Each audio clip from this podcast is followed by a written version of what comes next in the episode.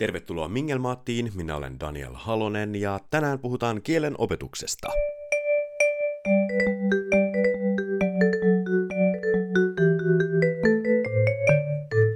Ajattelin tähän alkuun kertoa lyhyesti oman tarinani, että miten olen päätynyt suomen kielen opettajaksi Tukholman yliopistoon. Ja sitten muutama havainto ruotsalaisesta peruskoulusta, sen jälkeen esittelen yhden Yleisradion nettisivulla julkaistun jutun, jossa puhutaan ruotsin kielen opetuksesta Suomessa ja miten siinä on yhtäkkiä onnistuttu sotkamalaisessa lukiossa. Ja lopuksi pikkuiset terveiset sinne opetusmaailmaan Suomen puolelle. Oma tarinani menee niin, että yläasteella kun ruotsin opetus alkoi peruskoulussa, niin ensiksi tuntui tosi helpolta. Mä oon aina ollut nopea oppija – ja mulla ei ole ollut ongelmia pärjätä koulussa, ja mä sain ihan aluksi ihan hyviä arvosanoja, mutta sitten tapahtui pieni notkahdus, siitä opetuksesta alkoi tulla niin puuduttavaa pakkopullaa, että mulla arvosanat laski muistaakseni pahimmillaan kutoseen, mutta kun meillä oli onneksi käytössä viisi jaksojärjestelmä peruskoulussa jo yläasteella, niin sen sain kyllä sitten nostettua kasiluokalta ysiluokalle ja niin, että loppuarvosana muistaakseni taisi olla arvosana kahdeksan, mikä on arvosanana hyvä. Öö, no mä innostuin varsinaisesti kielissä vasta sitten lukion puolella, ja ehkä osasyynä siihen oli se, että kun mä olin käynyt kansanopistoa siinä aikaisemmin, niin mä olin todennut sitten, että musta ei muusikkoa tule, ja mä olin siellä kansanopistossa tutustunut amerikkalaisiin opiskelijoihin ja heidän kanssaan huomannut, että mähän osaan englantia tosi hyvin ja että kieliä tosiaan voi oppia ja että niiden käyttäminen ei ole läheskään niin pelottavaa kuin mitä se koululuokassa on. Niin lukiossa mä sitten aloin innostua ruotsin kielestä pikkusen enemmän, kun mä tajusin, että itse asiassa eihän tämä ole yhtään sen vaikeampaa kuin englantikaan, ja ehkä jopa pikkusen selkeämpiä sääntöjä ruotsin kielessä. Ainakin tuntuu, että ruotsin kielen säännöt on on suhteellisen rautalanka kamaa, eli siellä on ne paikat, missä kohtaa sanat aina on, ja on aina tietyn näköiset sanat kuuluvat tiettyyn sanaluokkaan ja niin edelleen. Joten mulla tuli lukiossa sellainen olo, että ruotsin kieli ei olekaan ihan niin kauhean hankalaa, ja mä aloin sitten sitten opiskella pikkusen enemmän. En mä tietenkään lukiossakaan hirveästi kouluhommiin panostanut, kun en koskaan ole siinä ollut kovin hyvä siinä panostamisessa, mutta Lopputuloksena mä muistaakseni kirjoitin sitten Eksiimian ruotsista, eli toiseksi parhaan arvosanan, tosin keskipitkästä ruotsista, eli en nyt siitä kaikista vaikeimmasta kurssista kuitenkaan. Mutta, mutta, hyvin se sitten lopulta meni. Ja miten mä siinä sitten onnistuin oli se, että kun lukion puolivälissä sitten mä huomasin, että tähän alkaa sujua, niin se ehkä sitten muuttui vielä sellaiseksi lumipalloksi, että mä aloin aluksi katsomaan Yle Areenasta sellaisia ruotsinkielisiä keskusteluohjelmia, joissa oli suomenkielinen tekstitys, niin mä pystyin kuitenkin seuraamaan sitä aiheen käsittelyä niin edelleen, mutta samalla pitää koko ajan sen ruotsin kielen korvissa niin, että se ajatus ja asia, mistä keskusteltiin, sai jonkinlaisen ruotsinkielisen vastineen myös siinä samalla. Eli mä opin siinä sanastoa ja sitten pysyin myös niin kuin sellaisessa keskustelevassa kielenkäytössä kiinni, eli mä kuulin paljon sellaisia keskustelua eteenpäin vieviä pikkusanoja, että joo, olen samaa mieltä, joo, mutta entäs tämä, ja sellaisia juttuja, joilla sain sitten myös niin kuin opittua itselleni sellaisia käytännön juttuja, millä itse pystyisin sitä ruotsin kieltä alkaa sitten käyttämään. Ja ehkä paras kurssi lukiossa olikin sitten se suullisen kielitaidon kurssi, jossa oli paljon keskusteluharjoituksia, ja piti pitää esitelmiä ruotsiksi, ja siinä sitten pääsi käyttämään tätä kieltä, ja mä luulen, että se oli sitten se viimeinen ponnahduslauta, jonka jälkeen mä olin aika varma, että itse asiassa ei ruotsin kieli olekaan ollenkaan mahdoton asia saavuttaa. No, lopulta se koodi murtui, ja sitten kun ylioppilaskirjoitukset tuli, niin mä olin siinä vaiheessa sitten jo aika taitava ymmärtää ruotsin kieliopin sääntöjä ja tunnistaa niitä esimerkiksi tekstistä ja kuulusta kielestä – ja sitten lopulta, kun koe tuli, niin mä selvisin siitä oikein hienosti.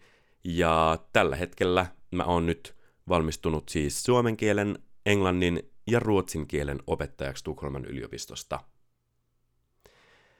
Ja mitä opintoihin tulee, niin yliopistossa opettajaopinnoissa puhutaan aika paljon erilaisista oppimiseen liittyvistä teorioista, joko yleisesti tai sitten omaan aineeseen liittyen ainedidaktiikan opinnoissa, eli opinnoissa siitä, miten ihmiset oppivat asioita.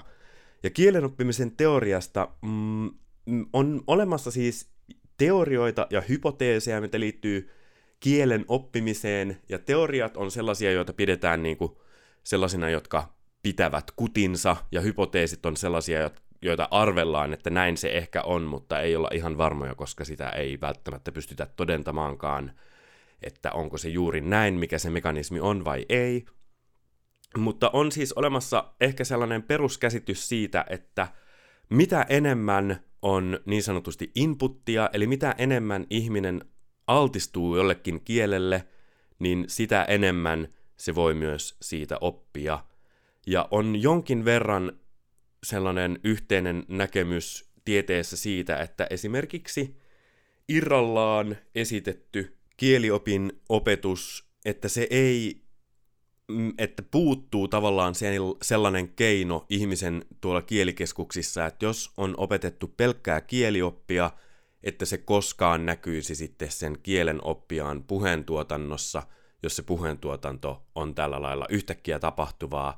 Eli vaikka oltaisiin käsitelty ruotsin epäsäännöllisiä verbejä asiana, niin todennäköisesti verbin taivutus ei onnistu siinä puheessa, jos ei ole riittävästi ollut altistumista tavallaan epäsäännöllisten verbien käytölle kielessä.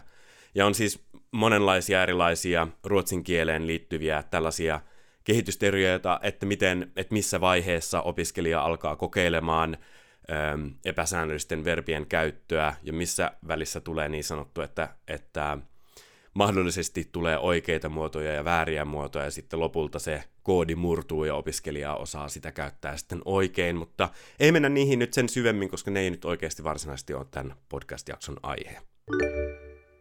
Mä lupasin, että mä annan muutaman esimerkin ruotsalaisesta peruskoulusta, ja syy siihen, että miksi mä otan tämän välittömästi ton edellisen aiheen jälkeen on se, että tämä liittyy kiinteästi mun mielestä tohon kielen oppimisen näkemykseen, eli jos on riittävästi kielelle altistumista ja jos kieltä käyttää, niin lopulta päätyy siihen, että on kielitaitoa.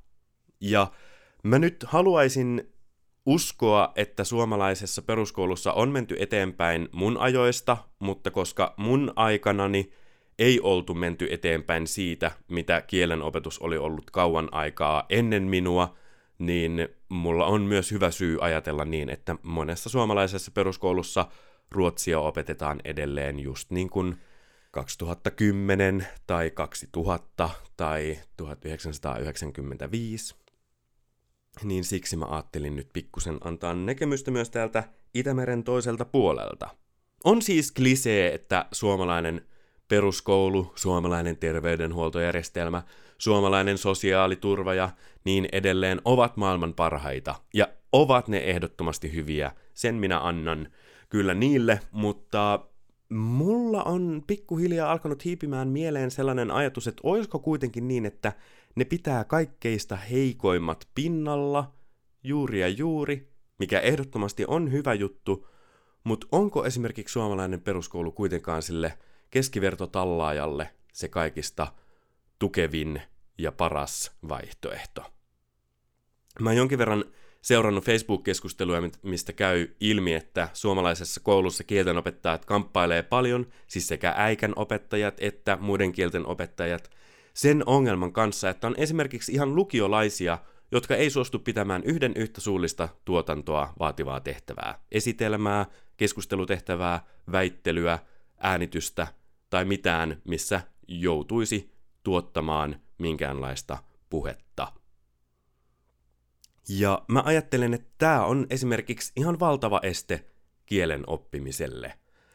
Ja lukiossa se on ehkä vähän liian myöhäistä. Siinä vaiheessa ei ehkä enää pystytäkään tähän asiaan niin paljon vaikuttamaankaan. Jos ihmiselle puheen tuottamisesta on tehty niin jännittävä asia jo aikaisemmin, tai siihen ei ole ollut keinoja rohkaista, niin lukiossa se alkaa olla kyllä sitten jo pikkusen liian vaikeaa, koska kurssit on niin intensiivisiä, niin paljon pitäisi ehtiä tehdä niin lyhyessä ajassa, että sen esiintymisjännityksen karkottamiseen ei yksinkertaisesti taida riittää aikaa.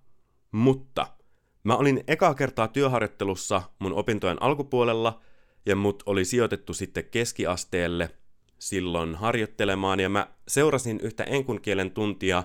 Mä luulen, että se oli ryhmä vitosluokkalaisia ja ne oli puhunut Amerikasta enkun opetuksessa siinä aikaisemmin ja sitten niillä oli tällainen pieni esitelmätehtävä annettu tehtäväksi, että ottaa pikkusen tietoa jostain yhdysvaltalaisesta osavaltiosta ja sen jälkeen kirjoittaa siitä pienet muistiinpanot mallin mukaan, että joku vaikka että mikä on osavaltion nimi, mitä siellä on asukkaita ja mikä on niiden kukka ja eläin ja bla bla bla. Jotain tällaisia jotain äh, triviaalitietoja jostain osavaltioista.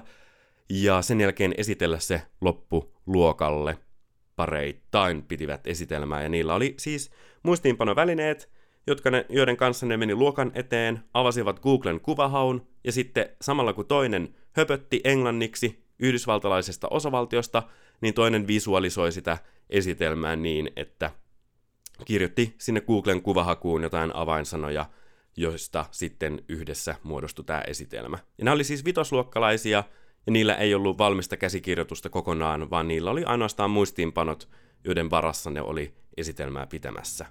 Ja mä olin aivan ällikällä lyöty, että miten ihmeessä on mahdollista, että tällaiset 11-vuotiaat pitää tällaisia esitelmiä, joita mä uskon, että suomalaisessa yläasteellakaan ei, mä en tiedä pidettiinkö me yhden yhtä kunnon esitelmää enkussa yläasteella. En usko, että pidettiin varmaan ensimmäistäkään.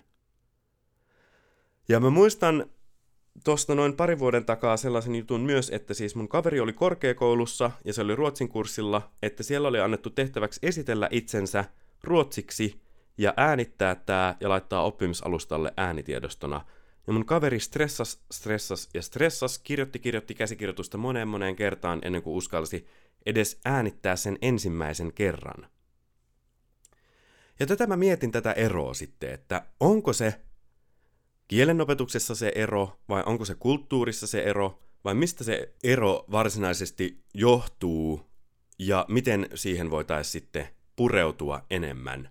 Vastauksia mulla ei ole antaa, mutta kyllä mä väittäisin, että sillä, että mitä aikaisemmin siitä esitelmien pitämisestä ja keskustelevasta luokkahuoneesta, että mitä aikaisemmin siitä tulee niin kuin tavallaan normaali osa sitä koulun arkea, niin sitä vähemmän se jännittää myöskin sitten ylemmillä luokilla ja lukiossa. Ja musta tuntuu, että ihan pikkusen aliarvioidaan vasta-alkajien, niin kuin että jos kielen opetusta on ollut vasta vähän aikaa, että mitä kaikkea jo sillä vähäisellä kielitaidolla saa aikaan. Ja siitä mä puhun pikkusen enemmän sitten tuolla loppupuolella, kun mä kerron mun omista opiskelijoistani, jotka on vasta-alkajia suomen kielen opinnoissa. No, mutta Yle julkaisi jutun, jonka otsikko on Ruotsin opetusta uudistettiin lukiossa ja nyt vanha inhokki onkin monen lempiaine, sanoo opettaja. Ja tämä on siis julkaistu eilen 18. päivän marraskuuta 2001, 2021. Ähm, ja tässä kerrotaan Sotkamon lukiosta, jossa on siis Ruotsin opetuksessa tehty sellainen muutos, että yllätys yllätys, opetusta on alettu soveltamaan enemmän sen mukaan, mitkä on opiskelijan taitotasot ja tavoitteet. Ja jos nyt palataan ihan pikkusen taaksepäin ja puhutaan taas siitä kielen oppimisesta ja oppimisteorioista, joihin mä oon lyhyesti viitannut aikaisemminkin. Eli yleisiin oppimisteorioihin kuuluu esimerkiksi vygotskilainen oppimiskäsitys, jossa ajatellaan, että ihmisellä on jonkinlaisia taitoja, ja sitten on niin sanottu lähikehityksen vyöhyke, eli sellaiset asiat, jotka on mahdollista oppia, ja sitten sellainen alue asiaa, joka on sen lähikehityksen vyöhykkeen ulkopuolella, eli jonka oppiminen on todella vaikeata ja jota, jonka oppimiseen tai opettamiseen ei välttämättä kannata tuhlata aikaa. Ja tästä siis käytännöllinen esimerkki voisi olla se, että jos opiskelija osaa sanoa suomeksi kahta eri lausetta, esimerkiksi, että minulla on tällainen lause, jossa aloitetaan sanalla minulla, eli omistaja adverbiaalilla, ja sitten on, ja sitten se asia, mikä tällä henkilöllä on, ja sitten normaalilauseen sanajärjestyksen, jossa on ö, subjekti, esimerkiksi joku henkilön nimi, tai sitten persoonapronomini, minä, sinä, hän, me, te, he, ja sitten verbi taivutettuna persoonamuodossa, ja sitten mitä sen jälkeen ikinä tuleekaan. Eli esimerkiksi minä asun Suomessa, vaikka tällainen hyvinkin tavallinen lause. Niin sellaiselle opiskelijalle on ihan turha alkaa jauhamaan heti tuosta noin vaan jotakin predikatiivi-adverbiaalin sääntöjä. Koska ei ole mitään mahdollisuutta, että se opiskelija pystyisi kytkemään sen jotenkin siihen todellisuuteen, missä hänen kielitaitonsa on. Eli voidaan ajatella, että predikatiivi-adverbiaalista puhuminen ja sen harjoitteleminen on tämän opiskelijan niin sanotun lähikehitysvyöhykkeen ulkopuolella, ja sen opettamiseen ei kannata siis tuhlata aikaa. Ja mitä mä muistan mun omasta peruskoulun ruotsin opetuksen aloittamisesta, niin ihan ensimmäiset asiat, mistä alettiin puhumaan, oli en ja et sanat. Että mitä eroa on en ja et sanoilla, ja pian taulun ylälaidassa luki deklinaatiot, ja sen jälkeen opiskeltiin viisi eri deklinaatioluokkaa, eli substantiivien taivutusluokkaa ruotsin kielessä, ja mä väitän, että mä oon ehkä ainut koko meidän yläasteen luokasta, joka tänä päivänä vielä muistaa edes sanan deklinaatiot, ja se johtuu siitä, että mä oon opiskellut ruotsin kieltä yliopistossa, mutta edes yliopiston ruotsin kielen kieliopin kurssilla en ja et sanojen taivuttamiselle ei uhrattu juuri minuuttiakaan, ja mä muistan, että peruskoulussa siitä pauhattiin iät ja ajat, että miten on en-sanoja ja et-sanoja ja mitkä sanat ovat tulleet en-sanoiksi ja mitkä et-sanoiksi ja niin edelleen, kun olisi ehkä voitu keskittyä vaikka siihen, että oltaisiin opiskeltu muutama ihan perusrakenne, joita voi sitten käyttää, että mikä on verbi ja mihin kohtaan se aina tulee. Se tulee toisena ruotsin kielessä. Mä en muista, onko verbi toisena sääntöä käytetty sellaisena ohjenuorana mulle koskaan peruskoulun aikana vai tuliko se vasta lukiossa vai missä se tuli. No mutta takaisin tähän Ylen juttuun, ette nyt mene ihan liian pitkään tuonne sivuraiteelle. Kuitenkin ei ehkä yllätä ketään, että jos opetus menee oppilaan ehdoilla sillä lailla, että se, mitä oppilas osaa, että opettaja täsmä, täsmäaseella tavallaan iskee sellaisia tehtäviä tai materiaalia, joka siihen sen oppilaan taitotasoon sopii, että oppimistulokset ja motivaatio kasvaa. Tän ei pitäisi yllättää mun mielestä ketään, mutta nyt se on uutisena tuolla Ylen nettisivuilla. Yksi asia, mitä mä oon tässä miettinyt, on tämä opetussuunnitelman juttu, eli jos taas vertaillaan ruotsalaista ja suomalaista järjestelmää, mä en ole ihan varma tuosta lukion opetussuunnitelmasta, mutta ainakin peruskoulun opetussuunnitelmassa, enkä ole ihan varma tästä viimeisimmästä, mitä siinä on, mutta ainakin aikaisemmin Suomessa on ollut niin, että opetussuunnitelmassa on luonnehdittu ainoastaan ne asiat, mitä arvosanaan kahdeksan olisi tarkoitus osata. Ja ei ole ollut hyväksytyn rajaa määriteltynä opetussuunnitelmassa, vaan se on sitten laskettu opettajan vastuulle päättää, että milloin opiskelija hyväksytään ja milloin ei. Ja ruotsalaisessa peruskoulussa ja lukiossa on sellainen opetussuunnitelma, jossa on luonnehdittu arvosanat A, C ja E, jossa E on siis hyväksytyn raja. On siis päivän selvää, että opettaja pystyy näin ollen kertomaan opiskelijoille ja oppilaille jo kurssin tai opetuksen alussa, että nämä asiat teidän pitää osata, että te pääsette läpi. Ja se on se, mihin kaikki vähintään tähtäävät. Ja sen jälkeen, mitä eestä ylöspäin mentäessä aata kohti tulee, ne on kaikki sitten vaan jotain lisäjuttuja, eli kaikkeen pitäisi tähdätä vähintään siihen eehen.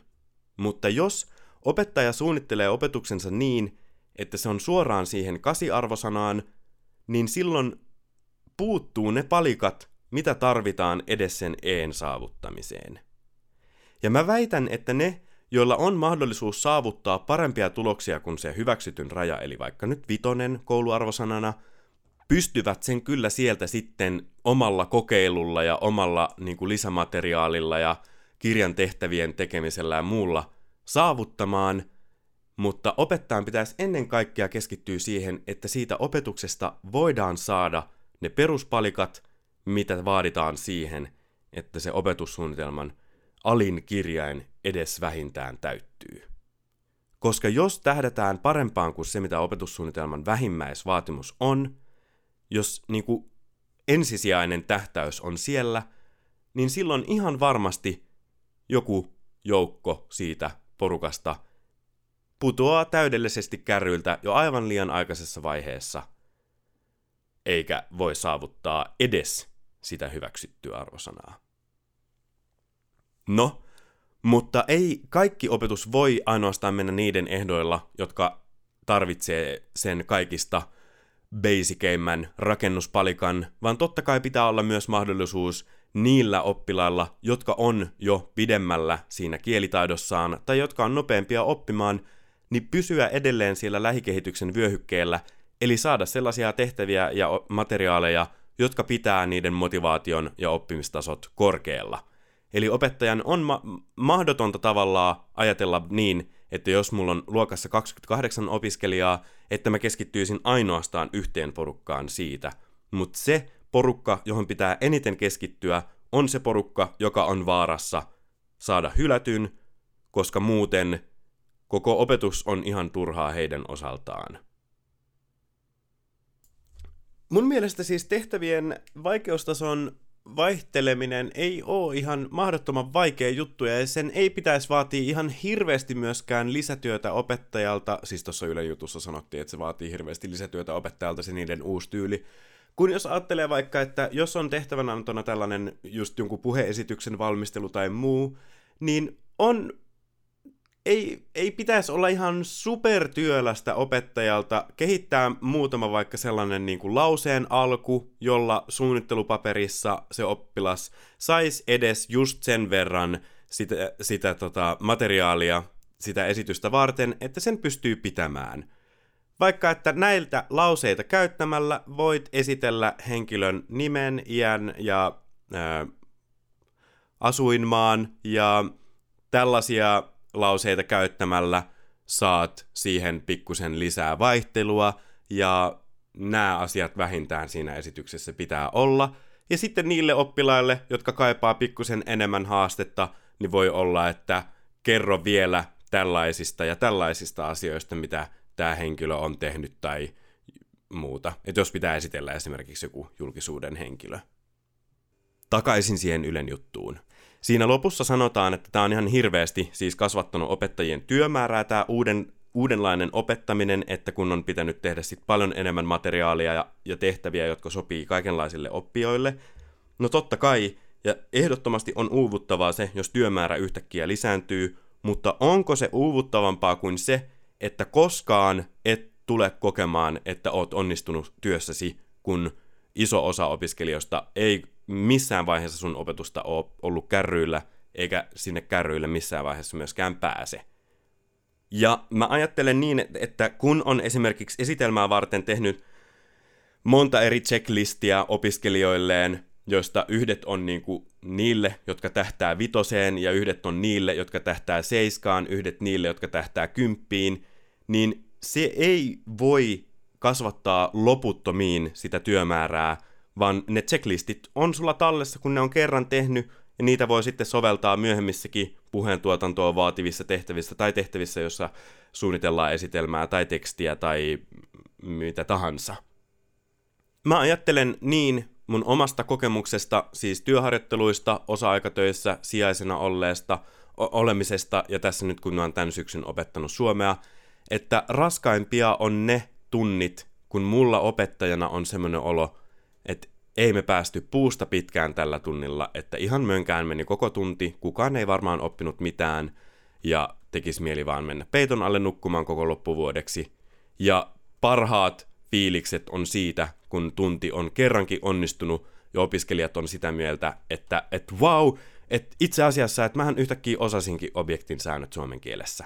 Niin mulla on sitten ihan hirveästi motivaatio, motivaatiota ensi kerralla tehdä samanlainen oppitunti jossa opiskelijoilla on sellainen kokemus, että vau, että itse asiassa mähän osasin jotain, ja musta tuntuu, että mä oon ehkä oppinut jotain uuttakin. Ja nyt päästäänkin tämän jakson loppuun, eli eilen illalla mä istuin muutaman tunnin työhuoneella ja mä kirjoittelin palautteita mun opiskelijoille, jotka on siis opiskellut puolivauhtisesti yliopistossa suomen kieleä vasta-alkajille tarkoitetulla kurssilla.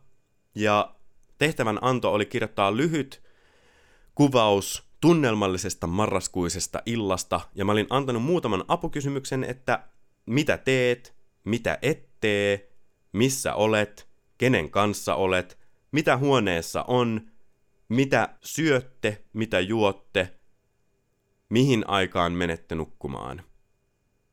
Ja mulla oli eilen sitten työpöydällä joukko äänitiedostoja, josta osa oli 30 sekuntia pitkiä ja osa kolme minuuttia pitkiä, ja mä kirjoitin niille suullisesti palautteen, ja jokaiseen palautteeseen mä yritin kirjoittaa mahdollisimman paljon sellaista, mistä mä ilmoitin ne asiat, mitä nämä jo osaa, ja sitten sellaista, että mihin kannattaa keskittyä, että saa ensi kerralla pikkusen vielä paremman ähm, suullisen esityksen aikaiseksi tästä aiheesta. Eli esimerkiksi mun palautteet oli sitä luokkaa vaikka, että vau, osaat hyvin käyttää kolmea eri suomen lausetyyppiä, ja morfologia, osaat taivuttaa hienosti suomen kielen sanoja, keskity hieman vielä laadulliseen astevaihteluun, kun teet tehtäviä, harjoitustehtäviä ennen tenttiä. Kiitos vielä kerran, mahtavaa, että onnistuit näin hyvin tässä suullisessa esityksessä. Hei hei, Daniel. Ja niin se on, että suomen kielen kielioppi on todella hankala tapaus, ja moni ajattelee, että suomen kieltä on ihan mahdotonta oppia, koska siellä on niin paljon niitä, niitä sääntöjä ja taivutusmuotoja ja niin edelleen, mutta hyvät ystävät, niistä taivutusmuodoista ei tarvita kovin montaa ihan näiden peruspalikoiden saavuttamiseen. Eli riittää, kun osaa muutaman paikallissijan, jotta voi aloittaa omistajan adverbiaalilla. Sen jälkeen voi kertoa, että minulla on jano, tai että minulla on polkupyörä, tai minulla ei ole öö, pääkipua, ja niin edelleen. Ja kun osaa esimerkiksi partitiivin ja genetiivin, niin voi käyttää sellaisia lauseita, jossa on objekti. Eli minä syön leipää, minä pesen auton ja niin edelleen. Öö, verbityyppejä on muutama ja nominityyppejä on hirveästi, mutta niitä oppii vaan sitten käyttämällä ja tekemällä vaikka drilliharjoituksia, jossa sitten taivuttelee sanoja ees sun taas sun. Ja puolen vuoden jälkeen pystyy kertomaan omasta tunnelmallisesta marraskuun illasta. Näillä peruspalikoilla. Ja nyt päästään sitten ihan näihin lopputerveisiin. Eli jos esimerkiksi oot ruotsin kielen opettajana Suomessa ja mietit, että ei mun opiskelijat osaa ihan hirveästi mitään, että ei niiltä voi vaatia mitään tällaista suullista esitystä, niin kokeile anna sellaiset ihan peruspalikat, että käytä näitä lauseita ja näin saat esityksen aikaiseksi. Ja sitten kokeilette, miten se menee, ja jos ei mennyt hyvin, niin sitten osat, otatte sen käsittelyn, että mitkä asiat siinä ei mennyt hyvin, ja alatte niitä sitten treenaamaan. Ja jos se meni hyvin, niin olkaa tyytyväisiä, opettajat ja oppilaat. Ja jos taas olet ihminen, joka ei ole esimerkiksi opiskellut ruotsin kieleä ja ajattelee, että se on ihan supervaikeeta, niin hopi hopi johonkin aikuislukion iltakurssilla lukemaan ruotsia tai espanjaa tai italiaa tai mitä tahansa kieltä. Se on yllättävän mukavaa harrastus, kielten oppiminen. Ja näihin sanoihin päätän tämän jakson Mingelmaatista Daniel, hyvää päivänjatkoa.